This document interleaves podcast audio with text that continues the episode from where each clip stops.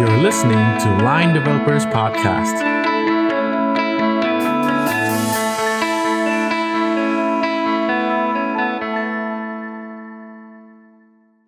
สวัสดีครับ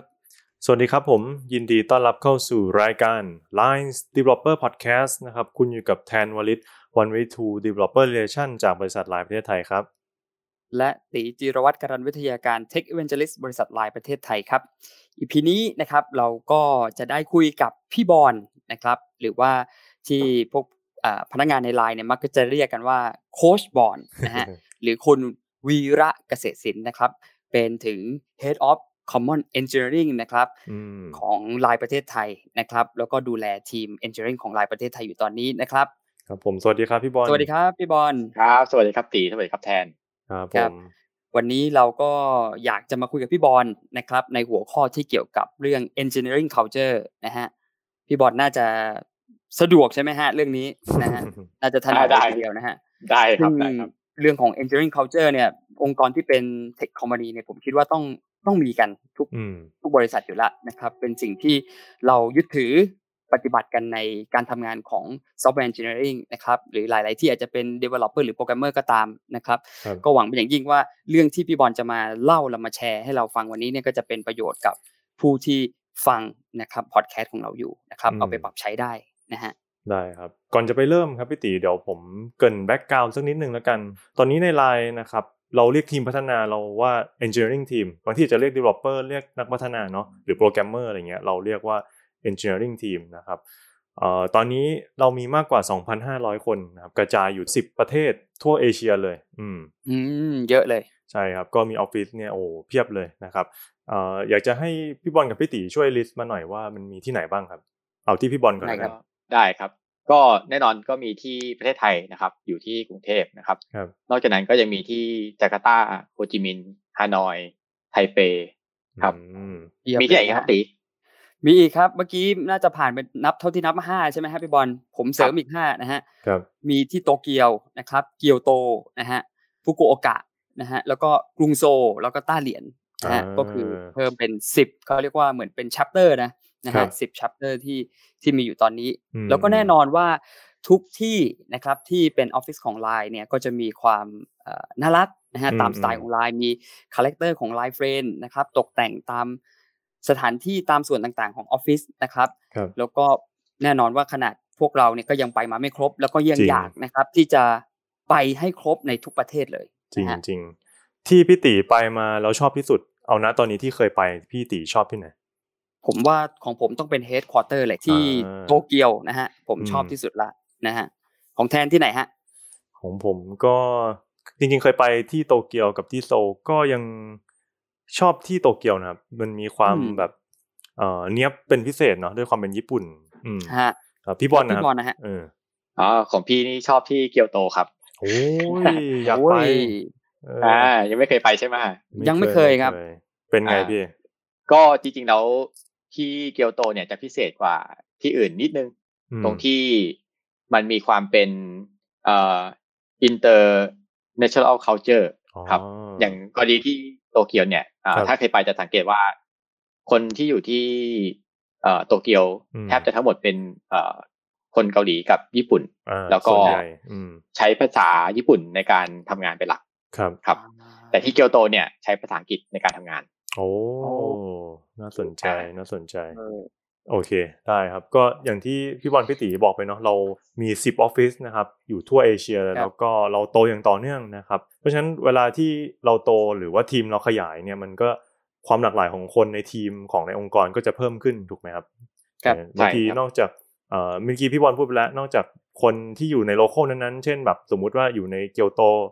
ก็จะมีแบบคนต่างชาติเข้ามาด้วยอะไรเงี้ยเออนะครับหรือว่า แม้กระทั่งในกรุงเทพเองก็ตามนอกจากเอนจิเนียร์ที่เป็นคนไทยด้วยกันเนี่ยบางที เราต้องทำงานกับฝั่งของญี่ปุ่น หรือฝั่งเกาหลีด้วยถูกไหมเออมันก็จะได้อืมทำงานกับคนต่างชาติด้วยนะครับ เพราะฉะนั้นความหลากหลายของคนในไลน์เนี่ยก็ค่อนข้างพอสมเยอะพอสมควรนะครับเอ่อบริษัทเราก็เลยจะมี value ของ engineer นะครับเพื่อให้คนแบบเหมือนเห็นภาพตรงกันเนาะมี culture มีเป้าหมาย mindset เดียวกันอะไรเงี้ยแล้วก็สามารถเขาเรียกว่าสร้างวัฒนธรรมองค์กรที่เข้มแข็งไว้ได้ อันนี้ผมเข้าใจถูกไหมครับพี่เรื่องของ value กับ culture ในองค์กร ใช่ใช่ครับ เพราะว่ามันจะรวมถึงเอ่อการที่เราจะดูว่าคนที่จะเหมาะสมที่จะเข้ามาอยู่ร่วมทีมแล้วก็อยู่ในองค์กรเดียวกันเนี่ยจะมีลักษณะแบบไหนเพราะฉะนั้นอืมเรื่องของไม่ว่าจะเป็นเป้าหมาย mindset หรือว่าวิถีชีวิตในการเป็นนักพัฒนาซอฟต์แวร์ของบริษัทก็จะมีความสำคัญมากในการผลักดันเรื่องนี้ครับครับอ่าโอเค ได้ครับ ก่อนจะไปลงถึง value แต่ละข้อนะครับ ผมอยากจะถามแต่ละท่านก่อนว่า แต่ละท่านเนี่ยทำงานมาที่นี่สักพักแล้วเนาะอืมพี่ตีน่าจะเกือบน่าจะสองปีแล้วไหมครับประมาณสองปีสแล้วองครับตอนปีนี้นะครับพี่บอลก็น่าจะปีกว่า ปีนิดๆใช่ใช่ไหมครับเออปีปีนิดๆใช่ครับใช่ครับ รู้สึกยังไงบ้างครับ ที่ได้เป็น line engineer นะครับ เริ่มที่พี่บอลก่อนเอ่อสำหรับพี่นี่เหมือนได้มาอยู่ถูกที่นะอ่าคือ ได้ได้อยู่ในที่ที่มีเอ่อ engineering culture ที่ค่อนข้างแข็งแรงมากนะครับ ไม่ไม่ต้องได้ได้เอาเอาความเป็นเอ่อ developer เป็นโปรแกรมเมอร์ออกมาใช้อย่างอย่างเต็มศักยภาพเลยอืมในขณะที่เอ่อสไตล์พี่อาจจะไม่ได้แบบคนชอบประชุมอะไรเงี้ย อ่า มาอยู่ที่นี่คือ การเป็นเราสามารถใส่ความสามารถของความเป็นโปรแกรมเมอร์ได้เต็มที่แล้วก็อีกอย่างหนึ่งคือ ที่ไลน์เนี่ยมีความพิเศษอย่างหนึ่งคือ engineering ค่อนข้างสามารถแสดงความเห็นเกี่ยวกับตัว product ได้อย่างเต็มที่เลยอ่าไม่ได้ปิดกันว่าต้องเป็นเฉพาะฝั่งเอ่อ business team นั้นถึงที่จะให้ความเห็นว่าจะทำฟีเจอร์อะไรเงี้ยเออครับเราเราในฐานะ engineer สามารถให้ไอเดียให้ความเห็นเกี่ยวกับ product ได้เต็มที่ครับอืมอืมใช่เหมือน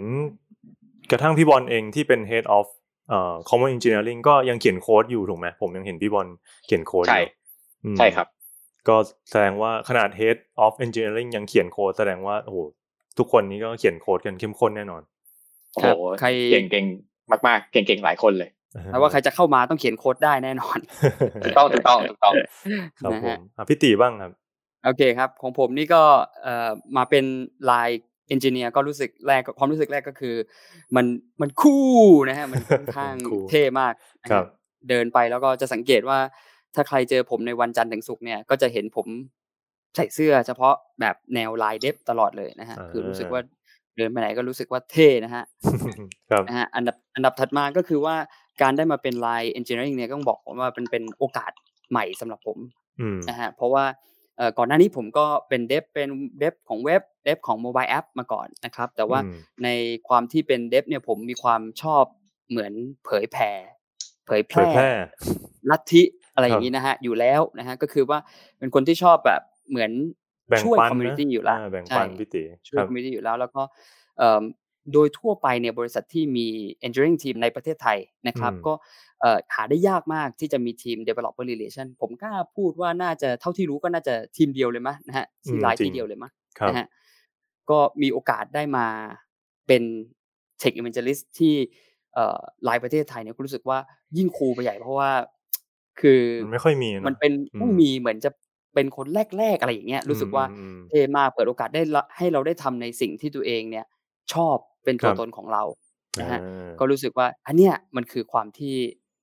คูลของการเป็น line engineering ของผมนะฮะอืมครับผมเดี๋ยวผมแชร์บ้างครับพี่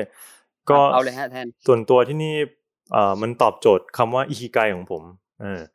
อีคีไกใช่ครับอิคิไกมันถ้าแปลแบบเอาตรงๆ คือ มันคือความหมายของการมีชีวิต ว่าเฮ้ยเราตื่นเช้ามาทุกวันเนี่ย เรามาทำอะไรสักอย่างเนี่ยมันทำไปเพื่ออะไร เออ แล้วสิ่งสิ่งนั้นมัน มันเลี้ยงเราเลี้ยงครอบครัวเราได้ด้วยอะไรเงี้ยมันเหมือนแบบตอบโจทย์หลาย ๆ ด้านเนาะอาจจะอาจจะเวอร์สักนิดนึงนะครับบางคนบอกโอ้โหเวอร์มากอิคิไกนะครับแต่ผมคิดอย่างนี้จริง ๆ ก็คล้ายๆพี่ตีเนาะคือครับทีมเดฟเร็วมันอาจจะหายากนิดนึงแล้วก็เอ่อทางไลน์เขาก็ คือให้อิสระว่าเฮ้ยตอนแรกสุดที่ผมที่เราเริ่มทำเราก็แบบไม่ได้มีใครมาบอกให้ทำว่าเฮ้ยต้องมาทำทีมนี้นะมันไม่มีก็คือเราอยากจะทำแล้วเราก็คุยกับเจ้านายคุยกับเอ่อลีดว่าเฮ้ยอยากจะทำอันนี้ เขาก็เปิดโอกาสให้ทำแล้วผมก็คิดว่าเออมันก็เป็นสิ่งที่เอ่อทำให้ที่เนี่ยเป็นเป็นที่ที่พิเศษครับประมาณนี้ครับเอ่อถัดไปนะครับเราจะเริ่มลงถึง value ของ Line Engineer ในประเทศไทยกันบ้างนะครับ ซึ่งจะมี 4 หัวข้อด้วยกัน แล้วก็เดี๋ยวจะให้พี่บอลเล่าถึงวิธีการที่จะได้มาด้วยนะครับ ในการที่จะทำ4 value ข้ออ่าสี่ข้อนี้นะครับ ข้อแรกก็คือเรื่องของ acceptance of failure นะครับ ข้อที่ 2 open and respect นะครับ ข้อที่ 3 foster trust นะครับ ข้อที่ 4 show me your code เอยนะครับ ขอเริ่มที่ข้อแรกก่อนนะครับคำว่า acceptance of failure นะครับ อันนี้ผมแปลได้ว่ามันคือความการที่เราจะยอมรับความผิดพลาดใช่ไหมครับพี่บอล ใช่ครับ คือจริงๆแล้ว culture ของเราเปิดโอกาสให้ทุกคนได้ได้คิดได้กล้าคิดกล้าทำอืมนะครับ ทีนี้เอ่อการที่คนเราจะกล้าคิด กล้าทำได้เนี่ย มันต้องเกิดจากการที่เขาถือว่า ถ้าเกิดเขามีทำอะไรผิดพลาดจากการที่เขาได้ทดลองในไอเดียของเขาใหม่ๆเนี่ย มันต้องสภาพแวดล้อมขององค์กรมันต้องรองรับให้เขาสามารถผิดพลาดได้ อย่างเช่นลองคิดดูว่าถ้าเกิด เอ่อมีคนทำความผิดพลาดในงานของเขาสักเรื่องหนึ่งแล้ว เอ่อมีคนแบบว่าถ้าผิดพลาดปุ๊บเราจะต้องมีบทลงโทษนะ เราจะต้องมีการปรับนะอะไรเงี้ยอืมคนเราก็จะเริ่มกลัวในการที่จะทำอะไรไปข้างหน้าเ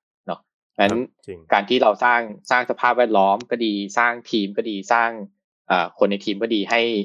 เปิดใจยอมรับว่าทุกคนมีโอกาสผิดพลาดได้ แต่ว่าความผิดพลาดนั้นไม่ใช่ ไม่ใช่เรื่องที่ขอขาดบาดตายมันเป็นมันเป็นการเปิดโอกาสให้เราได้เจอหนทางที่ดีกว่าเดิม แล้วก็เรียนรู้จากความผิดพลาดมันจะดีกับกับทีมแล้วก็องค์กรมากครับ อืม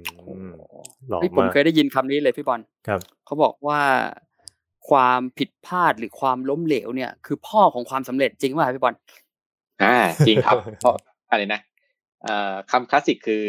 เราผิดพลาดหนึ่งหมื่นครั้งก็คือ เพื่อเราจะได้รู้ว่าสิ่งที่จะใช้ไม่ได้ผลหนึ่งหมื่นหนึ่งหมื่นอย่างมันคืออะไรอ๋อถูกป่ะอันนี้โทมัสอาวาเอดิสันใช่ไหมโอ้ใช่ใช่ใช่การแล้วการแล้ทวดลถ้าองผิดพลาดอืมผิดพลาดแล้วซ้ำๆอะ มันจะเป็นยังไง ซ้ำๆคือเรื่องเดิมๆอะไรอย่างเงี้ยโอ้อันนี้ อันนี้พี่คิดว่า ด้วยสภาพแวดล้อมอื่นของเรา มันทำให้คนเราไม่ผิดพลาดเรื่องเดิมซ้ำๆนะโอ้โหอืมเออยอดสุเพราะว่าอย่าลืมว่าเราเราให้คนผิดพลาดได้ก็เพื่อให้เขาเรียนรู้เพราะฉะนั้นในในกระบวนเอ่อในกระบวนการของเรา มันไม่ใช่แบบอยู่ดีเราก็บอกว่าเอ้ยใครก็ผิดพลาดได้ใครก็ผิดพลาดได้แต่ว่า มันยังมีกระบวนการในการทำให้เขารู้ว่า หลังจากเขาผิดพลาดแล้วเนี่ย เขาจะต้องทำอะไรบ้างทีม ทีมที่อยู่ด้วยกันจะเสริมยังไงบ้างที่ทำให้ความผิดพลาดเนี่ยมันเกิดน้อยลงหรือว่าเป็นการนำไปสู่การมีไอเดียที่ดีกว่าเดิม ครับครับอืมสุดยอดอืมนะครับถามพี่บอลต่ออีกนิด ผมเห็นทีม DevOps หรือทีมเอ่อ Site Reliability Engineer ของเราอะบางทีเขามีการทำเรื่องของ outage retrospective เหมือนเวลาที่แบบ server down แล้วเขาก็มาคุยกันว่าเกิดอะไรขึ้น มีการทำ postmortem แบบเออมีการเขียนเอ่อวิกิไว้หรืออะไรเงี้ย อันนี้ก็คือเราพยายามที่จะยอมรับแล้วก็เอ่อพยายามที่จะเรียนรู้จาก failure ถูกไหมครับพี่ ใช่ครับ แล้วก็นอกจากนั้นเราต้องเราต้องอย่าลืมว่าเรา Product ที่ให้บริการคนเป็นหลักสิบล้านคนเนาะอืมนั้นความน่าเชื่อถือ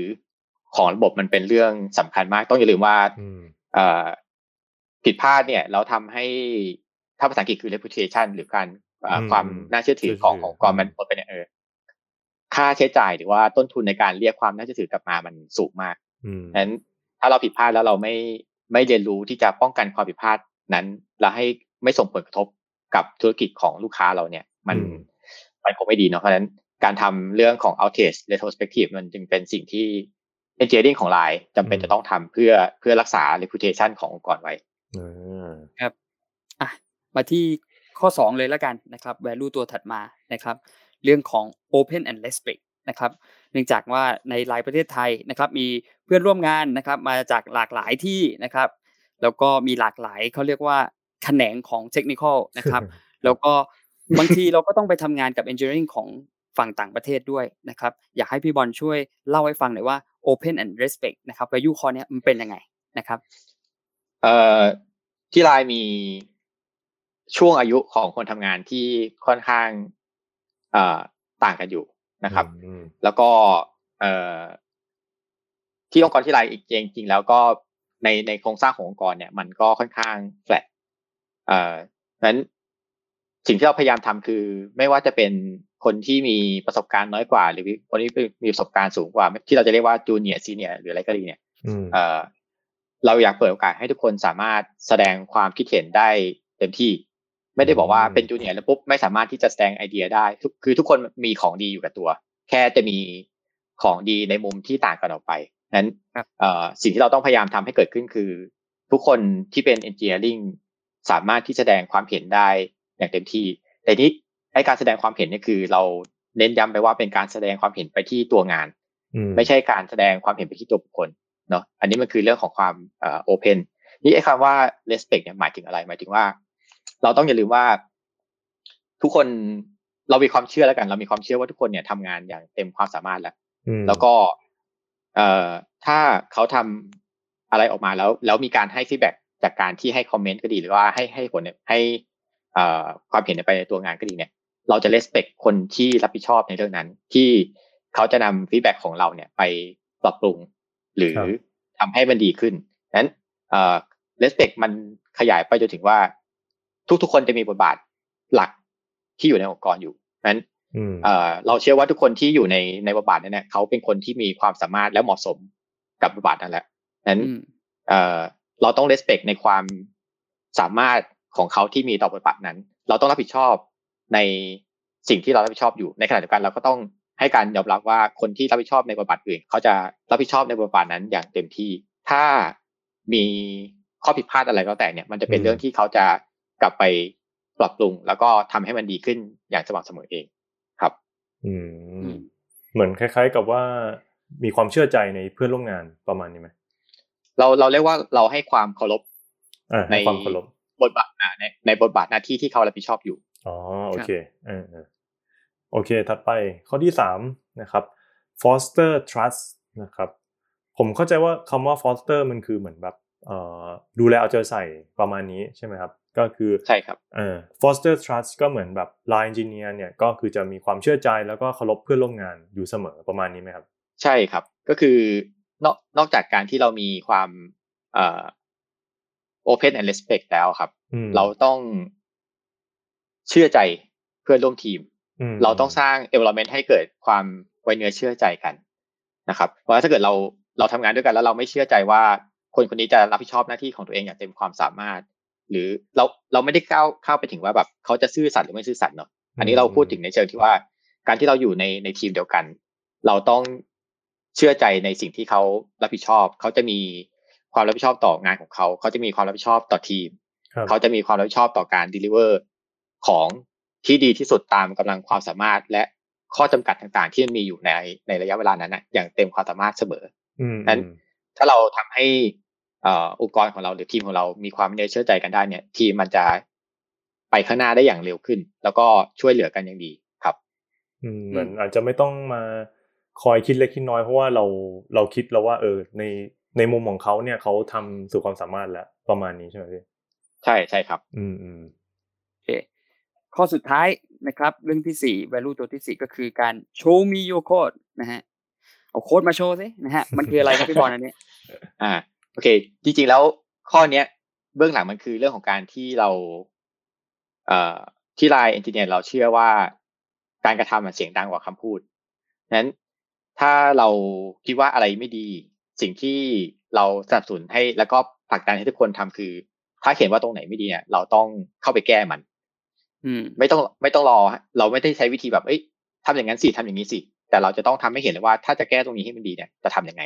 เพราะฉะนั้นมันก็เหมือนกับ โลกของ Open Source นะครับ พอเราเห็นจุดไหนที่มันจะปรับปรุงได้เจอบั๊กเจออะไรเงี้ย สิ่งที่เราทำคือ เราก็จะเปิด PR เนาะ pull request แล้วก็ submit code ที่สามารถแก้ไขสิ่งนั้นได้ออกไปนั้นเอ่อโชว์มียูโค้ดมันหมายถึงการที่ contribute ด้วยการกระทำมากกว่าคำพูด แล้วเนื่องจากเราเป็น engineer เนี่ยนั้นสิ่งที่พิสูจน์ได้ดีสุดคือการเขียนโค้ดให้ดูเลย ว่าจะเนี้ยจะทำให้มันดีขึ้นทำไงเพราะนั้นนี่มันเลยกลายเป็นหนึ่งหนึ่งใน culture value ของอ่าส่วนหนึ่งที่เป็น value ของเรา ครับ คือสมมุติว่าบอกว่าเฮ้ยถ้าใช้ methodology นี้หรืออัลกอริทึมนี้มันจะเร็วกว่าเอ้าโชว์มาเลยใช่ไหมเขียนทำ POC มาให้ดูเลยว่าเฮ้ยมันเร็วกว่ายังไงอย่างนี้ใช่ปะพี่บอลใช่ใช่ครับ ใช่ครับอ่าอย่างนี้เองนะฮะพูดถึงว่าการที่จะได้มาทั้งเขาเจอทั้งสี่ตัวนี้ก็ไม่ใช่เรื่องง่ายนะฮะอยากจะขอถามพี่บอลเพิ่มเติมหน่อยว่า ถ้าเราจะ achieve นะฮะทั้งหมดมาเนี่ยนะฮะเราจะทำได้ยังไงบ้างฮะ พี่บอลทั้งสี่แวร์ยูเนี่ย อืม คือ culture มัน มันเป็นเรื่องที่ใครๆก็พูดได้เนาะจริง แต่ว่าจะทำให้มันเกิดขึ้นเนี่ย ทํำยังไง มันเป็นเรื่องที่ยากเหมือนกัน นั่นสิ แต่แต่ส่วนหนึ่งที่จะทำให้ culture มันเกิดได้คือ องค์กรโครงสร้างขององค์กร โครงสร้างของทีม วิธีการทำงานของทีม วิธีทำงานขององค์กรอะ มันต้องเอื้อให้เกิด culture แบบนี้ครับนั้นอืมอืม ที่ที่รายประเทศไทยเนี่ย เรามีสิ่งที่พยายามจะทำให้ได้อยู่หลายข้อนะครับเอ่อเนื่องจากเราเราเป็นเรามีความเชื่อในการที่เราจะสร้าง Impact ให้กับผู้ใช้งานที่เขาจะได้มีวิถีชีวิตที่ดีขึ้น ไม่ว่าจะเป็นจากชีวิตที่เขาใช้ชีวิตอยู่ปกติ หรือว่าในธุรกิจเขาอืมนั้นเอ่อการที่เราจะต้องสร้าง Impact ได้เนี่ยโครงสร้างขององค์กรต้องเอื้อให้เรามีความคล่องตัวในการที่จะสร้าง Impact ด้วย อืมนั้นเราอยากจะทำสิ่งนี้ให้มันเกิดได้เนี่ย มีเรื่องที่เราต้องทำให้เกิดในไลน์ก่อนก็คือหนึ่งทำให้เรามีโครงสร้างขององค์กรที่จะสนับสนุนให้คนที่มีความสามารถในองค์กรเนี่ย เติบโตได้ อืมนั้นเอ่อจะทำอย่างนั้นได้เนี่ย ถ้าเกิดเราคิดว่าเรามีไฮรักีเยอะๆไฮรักีหมายถึง organization chart อย่างเงี้ยครับเยอะๆเนี่ย คนเรามันก็จะมองเห็นว่าเอ้ยกว่าเราจะโตไปจนถึงจุดนั้นได้จุดนี้ได้เราต้องผ่าน เราต้องเจอเราต้องแบบ รอคนนี้ออกก่อนหรือเปล่าอะไรเงี้ยเคยได้ยินเคสอย่างนี้ใช่ปะอืมนั้นอืมโครงโครงสร้างองค์กรแบบนี้ไม่เหมาะกับการที่จะเอื้อให้เราสนับสนุนอ่าเขาเจอสี่ข้อของเรานั้น เราเลยต้องมีการปรับโครงสร้างองค์กร ให้เหมาะสม และเปิดโอกาสให้คนสามารถที่จะได้ทดลองทำอะไรใหม่ ๆ อย่างเช่น ในในองค์กรในโครงสร้างของ Line Engineer เองเนี่ยเราจะมีทีมเล็ก ๆ อยู่ครับทีมเล็กๆของเราเราเราเรียกว่ากิลครับอืมอ่าทำไมทำไมเราถึงเรียกว่ากิลเพราะว่า คอนเซปต์ของกิลมันคือการที่สนับสนุนให้ทุกคนได้มีวิธีวิธีปฏิบัติของทีมตัวเอง แต่ว่าวิธีปฏิบัตินั้นยังยังสอดคล้องเข้ากับวิถีชีวิตของขององค์กรใหญ่ อย่างกรณีนี้ก็คือบริษัทไลน์เนาะครับฉะนั้นเอ่อแต่ละกิลสามารถที่จะหาหาวิธีในการที่จะพัฒนาทีมของตัวเองได้ หรือกิลของตัวเองได้อืมอันนั้นคือเรื่องเรื่องที่เราจะต้องทำข้อที่สองคือ เอ่อเราต้องการให้ ให้ทุกๆกิลหรือทุกทีมเนี่ยมีความเอ่อคล่องตัว และมีความที่ไม่ต้องรอคำสั่งจากคนอื่น ทุกทีมสามารถที่จะคิดและตัดสินใจได้ แต่ว่าจะทำอย่างนั้นได้เนี่ย ทุกทีมก็จะต้องมีวิชั่นของตัวเองก่อน ซึ่งอืมสิ่งที่เราสิ่งที่เราผลักดันให้ให้ทุกทีมในองค์กรมีคือ การก้าวไปข้างหน้าอย่างมี เรียกว่ามีเป้าหมายครับที่เราเรียกเรียกใช้ว่า purpose driven อืมอืม อืมนั้นถ้าทุกทีมมีมี purpose ที่ต้อง achieve หรือต้องทำให้สำเร็จได้อยู่เนี่ย ทีมเหล่านั้นเขาจะมองเห็นแล้วว่าเขาจะต้องทำยังไงบ้าง เขาจะต้องปรับวิธีการตัวเองยังไงบ้าง เขาจะต้องสร้างทีมของตัวเองยังไงบ้าง ให้สามารถที่จะเอ่อทำเป้าหมายนั้นให้สำเร็จได้ อีกอย่างหนึ่งอืมการทำอย่างนี้เนี่ยทำให้ทุกทีมสามารถที่จะไม่ต้องดูแลรับผิดชอบงานที่กว้างจนเกินไป เราเราไม่ได้บอกว่าคุณจะต้องมีแบบเอ่อขอบเขตงานที่ละเอียดยิบแล้วก็ลงลึกอย่างเดียวครับ แต่ว่าในขณะเดียวกัน ถ้าทีมขนาดทีมมันไม่เหมาะสมเนี่ยแล้วเราปล่อยให้มีงานที่กว้างเกินไปเข้ากับทีมเนี่ยทีมก็จะเติบโตได้ช้าฉะนั้นอืมนี่เป็นอีกนี่เป็นอีกเรื่องหนึ่งที่เราจะต้องสร้างให้เกิดขึ้นในโครงสร้างของทีมเนาะครับอืมนอกจากนั้นคือเรื่องต่อมาคือการที่จะทำให้ทีมเกิด culture แบบนั้นได้เนี่ย ขนาดของทีมมันต้องไม่ใหญ่และไม่เล็กเกินเกินไป อย่าลืมอืมว่าเราจะให้คนเอ่อ สามารถผิดพลาดได้ เราจะให้คนมีความไว้ในเชื่อใจกันได้ เราจะให้คนเปิดโอกาสได้แสดงความคิดเห็นกันได้เนี่ย ถ้าเรามีคนที่อยู่ด้วยกันประมาณห้าสิบคนต่อหนึ่งทีมอืมการทำอะไรสักอย่างหนึ่งมันมันยากมากเนอะกว่าจะกว่าจะได้แสดงความเห็นกว่าจะได้เปิดโอกาสให้พูด กว่าจะได้ทำอะไรบางอย่างมันมันไม่คล่องตัวเลย ครับฉะนั้นเอ่อถ้าเราลองมองว่าทีมมีขนาดที่พอเหมาะอย่างเช่น ตั้งแต่ถ้าถ้า basic ก็คือแบบตั้งแต่ห้าถึงเจ็ดถึงสิบคนอะไรเงี้ยอืมแล้วมีทีมอย่างเงี้ยอยู่กระจายอยู่ทั่วอ่าองค์กร แล้วแต่ละทีมเนี่ยมีวิธีในการเป้าหมายในการที่จะทำงานร่วมกันอยู่ base on จากเอ่อ culture สี่ข้อของเรานั้นการจะผิดพลาดอะไรในในวงแคบๆเล็กๆเนี่ยเขาจะกล้าเขาจะกล้าผิดพลาดเขาจะกล้าลองทำอะไรใหม่อืมอืมๆถ้าเกิดเขาอยากจะแสดงความเห็นอะไรเขาก็อยู่ในในวงแคบๆของเขาที่จะสามารถแสดงความเห็นได้เต็มที่ แล้วก็ เขาจะไม่ค่อยต้องกังวลว่าคนนั้นจะคิดยังไง คนนี้จะคิดยังไงเพราะว่านี่มันคือทีมที่เขาทำงานด้วยกันมา แล้วก็ทำงานอย่างใกล้ชิดกันมากอืมเพราะฉะนั้นครับการทำการการจะทำให้เอื้อกับสี่ข้อนั้นมันเลยจะค่อนข้างดี แล้วก็ทำได้ง่ายขึ้นเพราะฉะนั้น อันนี้เป็นเป็นตัวอย่างบางส่วนที่ครับที่เราทำที่ไลน์เนอะเพื่อให้สามารถที่จะเกิด value หรือ culture สี่ข้อนี้ได้อืมครับครับ อีกส่วนหนึ่งที่เสริมของพี่บอลได้ก็คือ จริงๆพี่บอลอาจจะไม่ได้พูดแต่ว่ามันอยู่ในอยู่มันอยู่ในเนื้อหาที่พี่บอลบอกไปแล้ว ก็คือเรื่องของการที่ให้ ownership กับ engineer ในการที่จะดูแลทั้งแบบส่วนที่มันเป็นฝั่งที่แบบเป็นฝั่งเทคหรือว่าฝั่งที่แบบอาจจะมีส่วนที่เราสามารถให้คอมเมนต์กลับไปที่ Product ได้ อันนี้เราก็พยายามจะทำถูกไหมพี่ ใช่ คือจริงแล้วพอทีมเป็นอย่างนี้เสร็จปุ๊บเนี่ยสิ่งที่เขาจะรับผิดชอบคือ เขารับผิดชอบในการทำ product เนี่ยแบบ end to end เลย ครับคือตั้งแต่ก่อนจะเริ่มพัฒนาฟีเจอร์เขาจะมีส่วนในการช่วยคิดฟีเจอร์อืมช่วยให้ความเห็นเกี่ยวกับฟีเจอร์เขาจะมีส่วนในการที่จะวางโครงสร้างของฟีเจอร์นี้เขาจะมีส่วนในการที่จะ develop ทดสอบมันอืมแล้วก็เอาขึ้น production ด้วยทีมเองเลย ไม่ได้เราจะไม่ได้มีลักษณะบอกว่าเอ้ยทีมพัฒนาทำให้เสร็จ แล้วก็ส่งต่อให้ทีมเอ่อ operation ส่งต่อให้ทีม infra ในการไป deploy ไป provision ของอืมแล้วก็เอาของขึ้นแล้วก็จะมีทีม support อะไรเงี้ยจะไม่ใช่ครับที่ ที่ LINE Engineer เองเนี่ยหนึ่งทีมเนี่ยเนื่องจากเขาจะมีเป้าหมายของเขาชัดเจน แล้วเพราะฉะนั้นเขาจะต้องรับผิดชอบทุกส่วน ตั้งแต่จุดที่เกิดไอเดีย จนถึงจุดที่สิ่งนั้นนะถูกใช้งานโดยลูกค้าแล้ว แล้วเขาจะรับผิดชอบอย่างเงี้ยแบบ end to end เลย เพื่อทำให้เขามี ownership กับงานอย่างเต็มเต็มที่ อืมอืมดีเลยนะฮะครับก็ถามต่ออีกนิดได้ไหมฮะได้ผมพี่ตีอยาถามกรู้เลยนะฮะว่าก็ถ้าเกิดว่าใครที่อยากจะมาสมัครงานที่เอ่อ engineering line ประเทศไทยเนี่ยผมอยากรู้ว่ามันจะต้องมีแบบทดสอบหรือคำถามอะไรที่เกี่ยวกับการวัดตัว value พวก culture พวกนี้ไหมฮะอืมพี่บอลเอ่อมีครับก็จริงๆแล้วปกติเราก็มีด่าน ก่อนจะเข้ามาทำงานที่ไลน์อยู่ค่อนข้างเยอะ ตั้งแต่อ่าเราเราสัมภาษณ์ทางโทรศัพท์ใช่ไหมครับ เราครับมีข้อสอบให้ทำว่าเขาผ่านเกณฑ์มาตรฐานของอ่า Line Engineering หรือเปล่าอืมนะครับ จากนั้นก็ จะต้องมีการให้มาสัมภาษณ์กับคนที่เก่งในด้านนั้นๆ ที่เขามาสมัครตำแหน่งนั้นจากนั้นไม่พอเขายังจะต้องเข้าสัมภาษณ์กับทีม ที่เขาจะต้องเข้าไปร่วมงานด้วยอืมแล้วก็ด่านสุดท้ายคือต้องถูกเอ่อกรองโดยพี่เอง ที่จะดูว่าเอ่อคนที่จะเข้าวันนี้จะเหมาะสมกับ culture ของเราหรือเปล่า ครับอ่าอืมพูดง่ายๆว่า EP นี้เนี่ยก็แอบ เฉลยข้อสอบนิดนึงนะนะฮะครับ